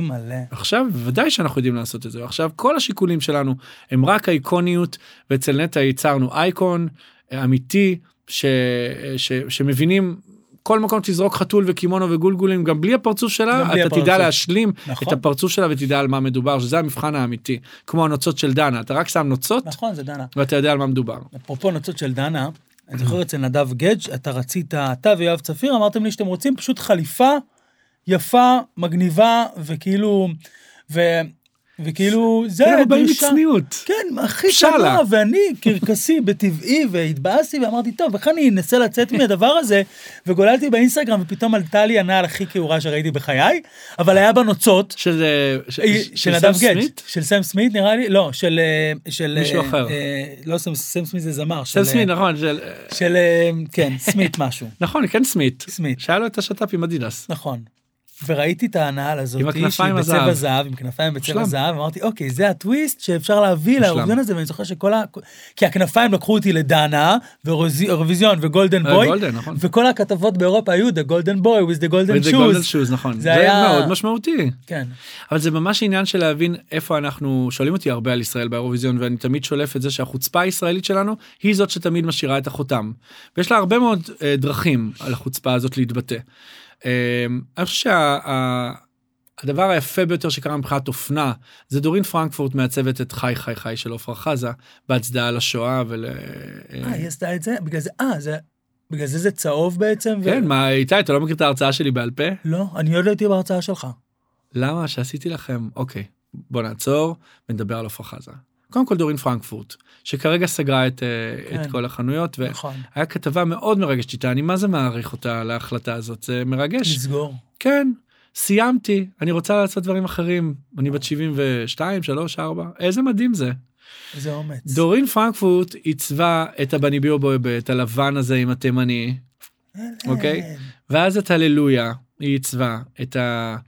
מה זאת אומרת זה, לגלי? את ה- גלי עם הוורוד אה, עדין עדין עדין כזה קצת משי אבל יש לה גם מכנס כזה קלוס כזה, לא? לא אה, שמלה?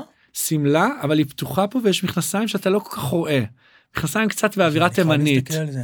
והם לובשים כזה כמו big band הבחורים לבן עם שלייקסים צבעוניים כאילו משהו כזה קצת big band כן. אה, כי הללויה זה מאוד מאוד אה, קריצה לנוצרים עם הפעמונים של קובי אושרת והמילים של שמרי תור.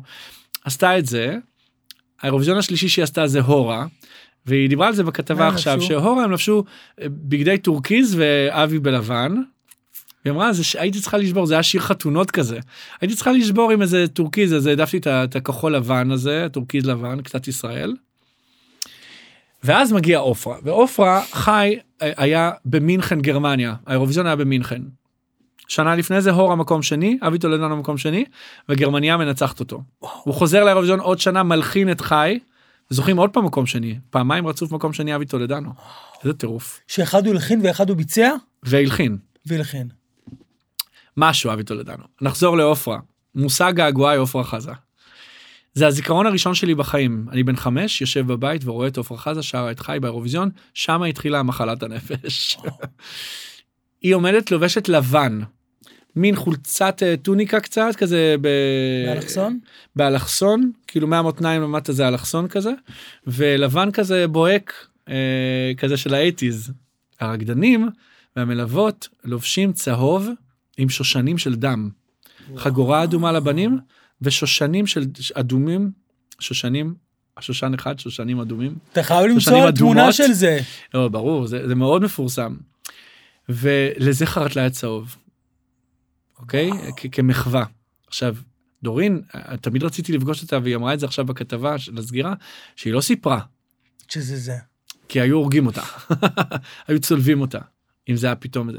וכל הזמן שואלים אותי, אני מספר על זה שזאת החוצפה הישראלית הגדולה ביותר, לעלות על הבמה, לשיר לגרמנים, חי חי חי, כן אני עוד חי, זה השיר של סבא, שניסיתם להשמיד ולא הצלחתם, שר אתמול לאבא והיום אני, אני עוד חי חי חי, עם ישראל חי. אתה עולה לבמה ושר עם ישראל חי על הגרמנים בפרצוף שלהם במינכן, 11 שנים לפני זה רצחו לנו את הספורטאים במינכן באולימפיאדה, במינכן. ו-40 שנה לפני זה שואה, זה לא 80 שנה, זה 40 שנה. זה אומץ, מדינה אחרת הייתה אומרת אני לא באה. אני לא יכולה לבוא זה רגיש לי מדי. פה אהוד מנור כותב לגרמנים בפרצוף שלהם אני חי חי חי. המילה עם החטים שמה זה סיפור הכי יפה בעיניי שיש בתרבות הישראלית. בשלוש דקות היא מחייכת ושר הטוב שלא עבדה עוד התקווה התקווה שלנו תקווה בת שנות אלפיים איזה מזל שלא הבנו את הקריאה אני עוד חי חי ועם גם צעדים של הורה כזה והיא תימניה בכלל וננסי ברנדס רומני מעבד מנצח על התזמורת ואבי טולדנו מרוקאי ואהוד מבלארוס כל הסיפור הישראלי אבל גם דרך אופנה. מטורף. לא באים להתנצל אתה יודע עומדים חמישה אנשים בצהוב מאחורי בחורה בלבן. אמירה חזק מאוד. וואו, אני לא ידעתי את הדבר הזה. מדהים, איזה כאילו כיף הצהוב לגלות. מדמה את הד- את הטלאי הצהוב. הצהוב הוא מחווה לטלאי הצהוב עם שושנים של דם, עם כתמים של דם. היא הוסיפה את זה לאירוויזיון, בקדם אירוויזיון הם לבושים רק צהוב. באירוויזיון היא הוסיפה להם פרחים כאלה שושנים. איזה מטורף. והיא עשתה את זה עם הבמאי, וזהו, שהיא כאילו הביאה סקיצות וזה, אני רוצה לשים אותה אני בצהוב. צריך לדבר איתה. מעניין. מאוד מעניין, אני צריך לדבר איתה. מעניין אם זה היה כאילו, כאילו איזה אני, אני תכנון מנסה לחשוב. אם אני יודע אם היה שם במאי, לא היה שם במאי, היה שם כוריאוגרף בגלל הריקוד הוא מאוד מפורסם. בבימוי מצלמות היה מאוד קל, היה שלוש מצלמות, כן. אתה יודע, אין פה מה...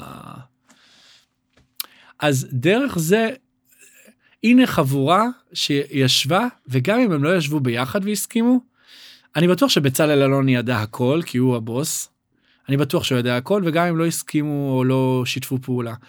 אבל אם אני קופץ איתך עכשיו למשהו שקרה לפני כמה חודשים, עולה בחורה בהיריון עם תאומים, אחרי שבע שנים שהיא לא הייתה בשום מקום, עולה על הבמה של הסופרבול והיא תלויה באוויר, לובשת אוברול אדום, כן.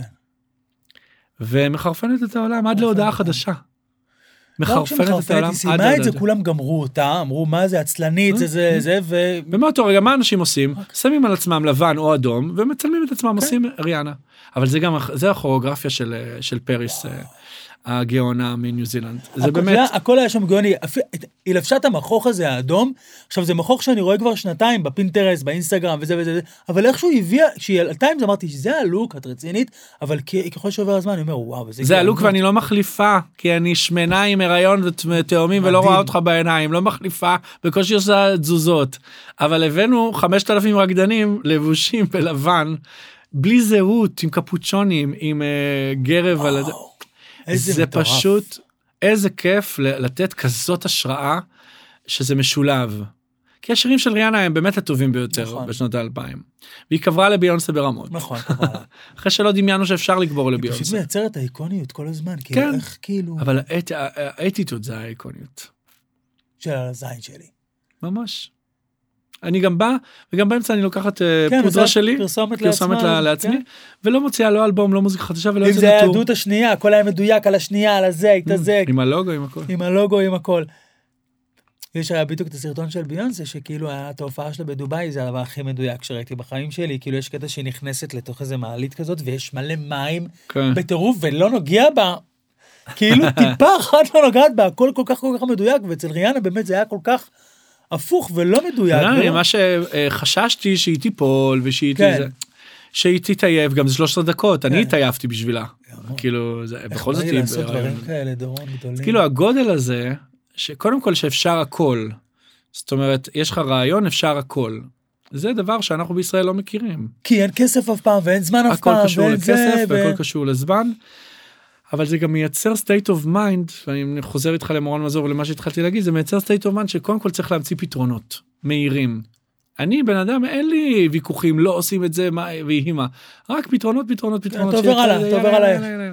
שזה לא טוב לא, זה לא טוב, מצד שני זה גם טוב, כי אתה מקליל את האווירה, ואתה נכון. כאילו לא... וגם מוציאים לפועל אתה יודע בסוף. בסוף מסתדרים ואני פשוט לא אוהב את זה שאומרים אולי זה הקסם שלנו שאנחנו כאלה וזה כן, לא זה לא קסם אתה. רוצה להיות מקצוען. לא, יש בך, בך, בדורון, איזה משהו. שהוא... שהוא כאילו, יש לך את היכולת הזאת לסדר את זה רק במילה. אני התקשרתי אליך עכשיו, היינו ברומניה, בקליפ של נועה. ואני בפולין. בפולין, ומתקשר אליך בוכה. אני מתקשר אליך בשיא העצבים, כן, מה אתה אומר לא לי? שמעתי אותך את זה אף פעם. אף- פעם לא שמעתי אותי אותך במצב כזה. אבל הבנתי שאתה במצב. הייתי במצב נוראי שם, ואתה... לא, אבל תסביר רגע למה, תסביר למה. כי היינו, נסענו לרומניה, והבמאי פולין. היה... אה, נסענו לפולין, והבמאי כאילו דיקטטור ברמות. עכשיו, אינדי גאון, יצא לנו קליפ גאוני. הנה, הנה דוגמה להפך הגמור ממני. אינדי דיקטטור. חיות, דיקטטור, הוא גם צלם וגם רוקדן וגם תופר וגם זמה, הכל. הכל. היה שלב שהוא לקח את המצלמה והתחיל לצלם לבד. ואיך נועה אומרת, תתרגלו, האיש הזה, הוא לא יאהב מה שהצלם עושה, הוא לוקח את המצלמה כן. ומצלם לבד. והוא עורך את הכל בזה, זה one man show, שחוץ מלהיות בפריים בתור הזמר, הוא עושה הכל. נכון. אני גם יודע לעשות את זה, אבל אני לא באווירה הזאת, הוא כל כך באמת, הוא היה... גאון כזה וגדול מהחיים, אבל הוא הכניס אתכם לסטרס. לסטרס מאוד מאוד אמיתי. גדול, והיה לחץ, והיה מדידות יום לפני, והשמלה שהייתה, שהייתה אמורה להיות על, על התקרה, הייתה קצרה מדי, והיא לא נכון. צריכה... וכאילו היינו באמת בקרייסיס מטורף, ואני מתקשר אליך בוכה, ומה אתה אומר לי? או, יפה, יש לנו סיפור לניצחון. אוי, קודם כל כאילו- הסיפור. מה הסיפור? דורון, אין קליפ, הכל בשמלה לא עובדת, דברים לא אבל זה קורים, דבר אחד, מה עוד אמרתי לך, מה אמרת לי עוד? אתה לא זוכר עוד דברים לא, שאמרתי? מה, מה, אני זוכר שאמרת לי, או, תצבור סיפורים, קודם כל זה טוב סיפורים זה לצבור." הכי חשוב, בסוף אנחנו עושים את זה רק בשביל הסיפורים. אה, בוא, אירוויזיון שמיני שלי, כן, זה רק סיפורים בסוף נשאר. אבל מה. שבאמת אמרתי לך אחר כך, אה, זה שזה כל כך לא משנה. אם נספיק את הפריים הזה, ותספיקו את הלוק הזה, ולא יהיה הזה, ויהיה פחות ויהיה יותר, זה כל כך לא משנה, כי מה שלא נעשה, זה יהיה מדהים פי 100 נכון. מכל הקליפים האחרים. ואיך אני יודע את זה? זה היה אינדי מדבר מתוכי. כי אינדי אמר לנו בהתחלה, שישבנו על הקליפ, הוא אמר, תשמעו, אני ראיתי קליפים משנים אחרונות של אירוויזיון, קטסטרופה. קטסטרופה. אמרתי, צחקתי, אמרתי, הוא כל כך צודק, כי כאילו, מי מסתכל על קליפים מהאירוויזיון? נכון. בסוף, להכניס את זה לפרופורציות זה לא דומה לכלום. זה לא מעניין אף אחד חוץ מאת המעריצים. עד הרגע שמגיעים ועושים משהו גדול מהחיים, ואז זה פורץ. האקשן מתחיל אחרי האירוויזיון, פחות לפני האירוויזיון. נכון. ולכן, כן תספיקו על התקרה, לא תספיקו שמלה שחורה, כן תספיקו לוק ורוד, זה לא משנה. נכון, שתעמוד ותשאיר, הכל יהיה בסדר. כן. ו- ו- כן, אבל יש משהו, ב- את יודעת, שאני בצד השני, ואני בונה בגדים, ואני נכון. מתכונן אליהם, ואני מכין, ואני מוציא כסף, אז יש איזו אכזבה כשהלוק לא קורה וזה, אבל כאילו, ברגע הזה אני אומר לעצמי, איתי, אתה לא צריך להסתכל על עצמך, תסתכל על המערכת, על הכל. נכון. כאילו, אתה תמיד מיישר אותי, אה, אז אולי זאת המסקנה כאילו- הכי גדולה, כי ו- בסוף, מה שחשוב שיהיה פה קליפ, ושנלך לאירוויזיון, שזה פשוט זאת הדרך שלנו להשיק את הדבר, מכיוון ששאר המדינות משיקות את זה עם ההופעה הבימתית שלהם, נכון. אז ראית את לורן עם המסכים. כמה אפשר לראות אותה עם המסכים? אז עוד שלושה חודשים תראה. אותה עוד פעם עם מסכים. מה עשינו בזה? אנחנו... איזה ריאקשנים יש לנו על הקליפ, וואו, ועל השיר, וואו. ועל הלוקים. אבל זה, זה מחשבה שהיא, שהיא צריך לקעקע אותה, צריך לקבע אותה. יש משהו יותר גדול מהפריים הזה, ולא, כי שם נכון. רוב האנשים נופלים. גם בהפקה מוזיקלית, אנשים אומרים, לא, אבל לא הסוף הזה וכן הסוף הזה, ואני אומר, חברים, זה שיר, צריך לתת לו לצאת לעולם, וגם ככה תוך רגע יעשו לו מיליארד קאברים וזה, למי אכפת מהגרסה המקורית? צריך לדעת לסגור. יש וואו. דדליין, והוא הגדול מכולם. אבל בסגירה אתה לא מפחד שכאילו, אה, שכחת איזה תו, או היית יכול להכניס עוד משהו, זה כמו שאני מה יכול להגיד? הכפתור הזה, כאילו הייתי שם עוד משהו, הייתי... כאילו- בטוח שכחנו משהו, בטוח אפשר לעשות עוד ועוד ועוד. אתה צריך לבוא, הדדליין צריך להיות מולך, ואתה צריך להיות הכי מכוונן בדבר. מהרגע שאתה מתחיל להתעסק במשהו, המוח עובר כיוונון אה, אחר, זה לא, אה, עכשיו בוא נקדיש לזה שעה, ומה שיהיה בשעה הזאת יהיה בסדר. לא. אפשר לשבת ולהקדיש לזה הרבה מאוד זמן, הקדשת לזה את הזמן. עכשיו זה המאני טיים, לא הכל מסתדר, לא הכל נראה טוב, לא הכל, לא, לא מסתדר. אני חושב שהדבר הגדול ביותר בדוגמה הזאת, גם סביב אירוויזיון, זה דנה אינטרנשיונל, היא מגיעה עם ז'אן פול גוטיה עם השמלה לאירוע, והבמאי אומר לה, את לא יכולה לעמוד על הבמה עם הנוצות, כי כשאת מחזיקה את המיקרופון, אז הנוצות סוגרות לך את הפרצוף ולא רואים אותך. את חייבת שמלה אחרת, אבל אין שמלה אחרת. ואז אומרים, תראה איזה קלילות. עכשיו אנחנו מדברים על דנה אינטרנשיונל. עופר ניסים, מיקי בוגנים, זה אנשים מאוד מאוד לא קלילים. מאוד. שי כרם. אה, יש שמלה שגלית לוי עשתה לי לשטיח, לקוקטייל, לכאילו כן. אירוע פתיחה. שמלה כסופה פשוטה, שחורה והייתה קצרה גם עליה. אה, כ- כסף כזה. כן, שחור, כסוף- כסף כסוף- מוכשר כזה, מושחר כזה, נכון? לפי דעתי. קצרה וזה עשתה לי לקוקטייל, כאילו מה שאנחנו קוראים השטיח כן, הכחול, כן. אז אירוע אה, פתיחה. פשוטה, זה מה שאני אלבש. איך וואו. החלטה כזאת בכלל מתקבלת עם האנשים האלה? אוקיי? זה האנשים האלה מתאים להם לעלות באותו רגע על מטוס הביתה ולא לחזור. אבל זה החלטה זאת גאונית. קלילות שהיא מאלפת בעיניי. פשטות, יואו, הייתי מת אבל אם זה היה קורה לי, הייתי מכין בגד לאירוויזיון. ואז אתה צריך ללכת לאיזה חנות לקנות בגד במקומי. פחד אלוהים. למרות שעם נועה אני לא מפחד. כי נועה כל כך יפה, שגם בסוף אם תעלה עם ג'ינס וטישרט, או גופיית צבא, נכון. או שמלה מזרה, היא זאת- תהיה, היא זאת- אפילו על אחת כמה וכמה, אפילו עוד יותר. אבל זאת שיחת הבסיס שעשינו אה, נכון, שנינו, נכון. על מה נועה תלבש. נכון, כי זה לא איזה בגד היא תלבש, זה מה אנחנו משדרים בזה החוצה. נכון. ואתמול היה לנו שיחה עם כל הצוות של האירוויזיון, וכאילו אני אומר להם, יש איזה רגע שהרקדנים בועטים, וזה כאילו מס- בועטים ממש בעיטות, קיקים, וזה מסמן בעיניי את הבעיטה באירוויזיון הנקי והמסודר, הנורא יפה. האירוויזיון הישן ועכשיו אנחנו עוברים בדקה האחרונה של השיר לטירוף של האירוויזיון החדש שאנחנו רוצים להמציא. אירוויזיון מלוכלך, אירוויזיון שלא מתחנף לאף אחד, ואירוויזיון שאומר you want to see me dance אני פה רוקדת. והם צחקו מסתכלים עליי כל ההולנדים וה, והגרמנים והבריטים מסתכלים עליי. Yeah, Doron, you want to kick the old Eurovision? you are a winner from the old Eurovision. אז אמרתי להם, אבל גם עם נטע בעטנו, נכון. גם נטע. שינינו את התמונה, שינינו את הסיפור, שינינו את ה... נכון. כי אלני הייתה מדויקת לאירוויזיון, האירוויזיונית. אירוויזיון, ונטע בא כמו פצצת אטום חיסלה. או שתאהב את זה או שלא תאהב את זה, ולמזלנו זכינו, אבל היא חיסלה. והיא, אה, אתה יודע, היה לנו רגע מדהים באמסטרדם השנה. שהיינו כשאתה היית- ביחד עם נטע? כן, אתה היית בחדר הלבשה, ובאו אליה הנורבגים שייצגו את נורבגיה מלפני... סיימנו? אוקיי. סיימנו? לא, יש לנו את זה איזה חמש דקות. אה. אמ, זה כמו זום כאילו שנגמר חצי שעה וזה לי. וזה? לא אפשר לסיים בסדר. היינו באמסטרדם עם נטע באו אליה חבר'ה מנורבגיה מחופשים לזאבים צהובים כי זה היה השיר שלהם מלפני שנתיים והם אמרו לה באלה המילים אנחנו היה לנו אומץ לעשות את מה שעשינו בזכותך. יש משהו יותר מדהים לשמוע מדהים. כבן אדם כן אתה עומדת והיא קראה לי מהר בוא תשמע בוא תשמע מה יש להם להגיד. זה מדהים. מדהים. מדהים. לא, לא, אומץ, לא, אומץ, אומץ. ואני פגשתי באותו מעמד את ג'וני לוגן והכרתי לו את נטע כי ג'וני זה הבן אדם היחיד בהיסטוריה שזכה שלוש פעמים באירוויזיון פעמיים כז-. פעמיים כזמר ופעמיים כמלחין שביחד זה משתלב לשלוש פעמים. עכשיו זאת אומרת, אה, שיר מספר אחד שלו הוא שר אבל לא כתב. אוקיי. שיר מספר 2 שר וכתב, שיר מספר 3 לא שר וכתב. איזה חיבור כזה, אז הוא האלוהים של האירוויזיון משנות ה-80 וה-90 ואמרתי לו I'm gonna try again and I want to be the Johnny Logan of the 2000 לך מסאמן. והוא אומר לי if you want so I'm just giving you my blessing because if you want you can just make it happen. וזה מאוד ונטע ראתה כמה התרגשתי וואו ו- ועשינו גם וידאו ותמונות ביחד ו... כי עומד לך בן אדם שהוא לג'נד ויכול להיות שגם הלג'נדרי הזה הקפיא לו את החיים כי אנחנו יודעים טוב מאוד מה האירוויזיון עושה. אה, את הצד הפחות נעים שלו הוא פשוט קעקוע שאתה לא יכול להסיר. החל מדנה אינטרנשיונל שזה הקעקוע הגדול ביותר וגם יזהר בסוף יזהר כהן.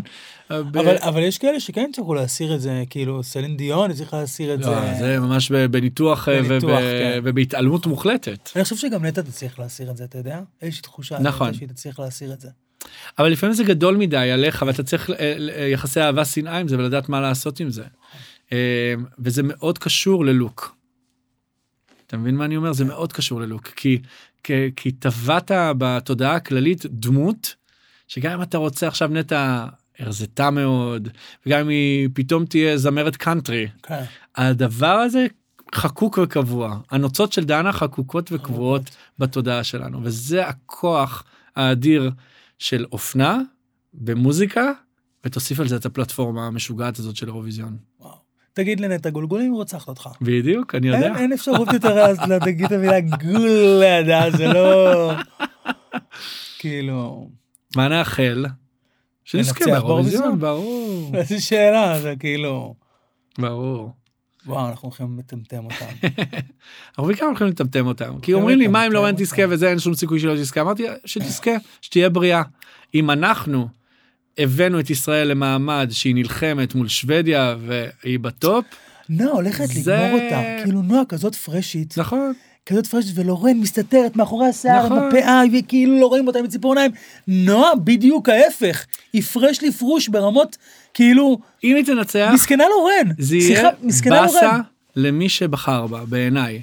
כי זה אומר שבחרתם באירוויזיון ישן, שראינו אותו כבר ועשינו אותו כבר, לעומת הפרש. זה מלחמת עולם כזאת של סיפורים, וזה הדבר הכי גדול, לא ידענו מה יקרה, לא ידענו, שעשינו יוניקורן, לא ידענו שיש לורן. נכון, לא ידענו. אבל גם אצל נטע ואצל אלני, כשהסתכלנו על שתיהן, וכולם היו בטוחים שאלני תנצח כי זה אירוויזיון מושלם, אנחנו שמחנו על זה שיש פה שני סיפורים, אחד ישן, אחד חדש. אישה שנראית כמו הסיפור הישן, נכון. ואישה שנראית כמו הסיפור החדש.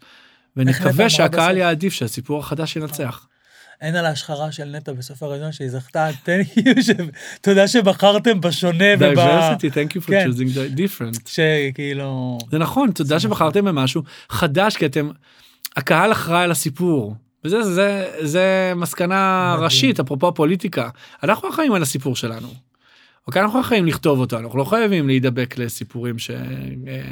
שלא, באנו. שלא בא לנו עליהם. מדהים, בדרך המוזיקה אנחנו יכולים לעשות את זה מאוד. מדהים. יש משפט אחד, לפני שאנחנו מסיימים, יש משפט אחד בשיר שכל פעם שאני שומע אותו אני מצטמרר. אה, אה, אה, היסטוריה חוזרת בלופ, אתה לא רוצה לשנות אותה, אימא'לה, דורון.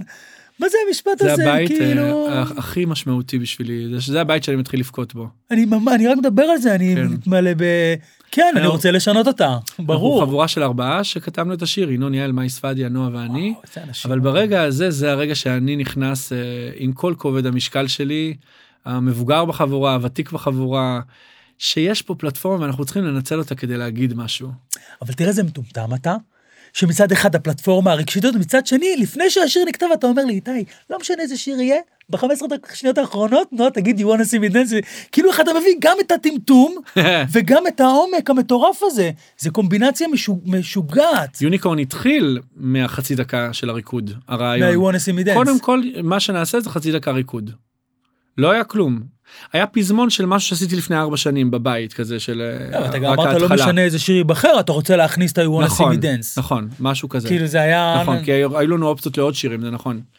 אבל אם כבר עושים שתי דקות שיר, ונועה רוצה לעשות משהו חדש בחיים, אה, אה, מה שנקרא נגמר עידן הטרילי ליטרללה, אה, כי אני לא חושב שזה יכול לעבוד באירוויזיון טרילי ליטרללה. כן. אז צריך עידן חדש. עידן חדש זה שנועה, בת 22 עוד מעט, יש לה גם משהו להגיד, ולא רק פופ טהור. אני גם חושב שב-2023 אתה לא יכול לבוא עם פופ טהור. אתה, אתה מעייף. מנותק. זה מעייף, השיר שעשית, לא שעשיתם יכול. לנועה, הוא לא רק שהוא לא מעייף, הוא מעיר אותך, כל הזמן הוא מעיר אותך. עוד עוד לבל עוד כן, עוד שכבה בכל מיני... עוד שכבה עוד שכבה אתה פתאום מבין יש איזה רגע שקרה אחרי מה קרה בהשקה של השיר כל האירופאים השתגעו ועשו ריאקשנים והישראלים החובבים בחרו למה זה האסון הכי גדול שלנו מאז השואה לא היה אסון יותר גדול מהשיר יוניקורן ולשלוח לי הודעות על איך שצריך לשנות את השיר וכל זה. אה, באמת? אין סוף אלוהים. חשבתי שהם דווקא אהבו את זה. לא הם צריכים לעבור תהליך הם צריכים לראות את האירופאים אוהבים את זה ואז הם. יאהבו את זה. זה מלחמת. עולם.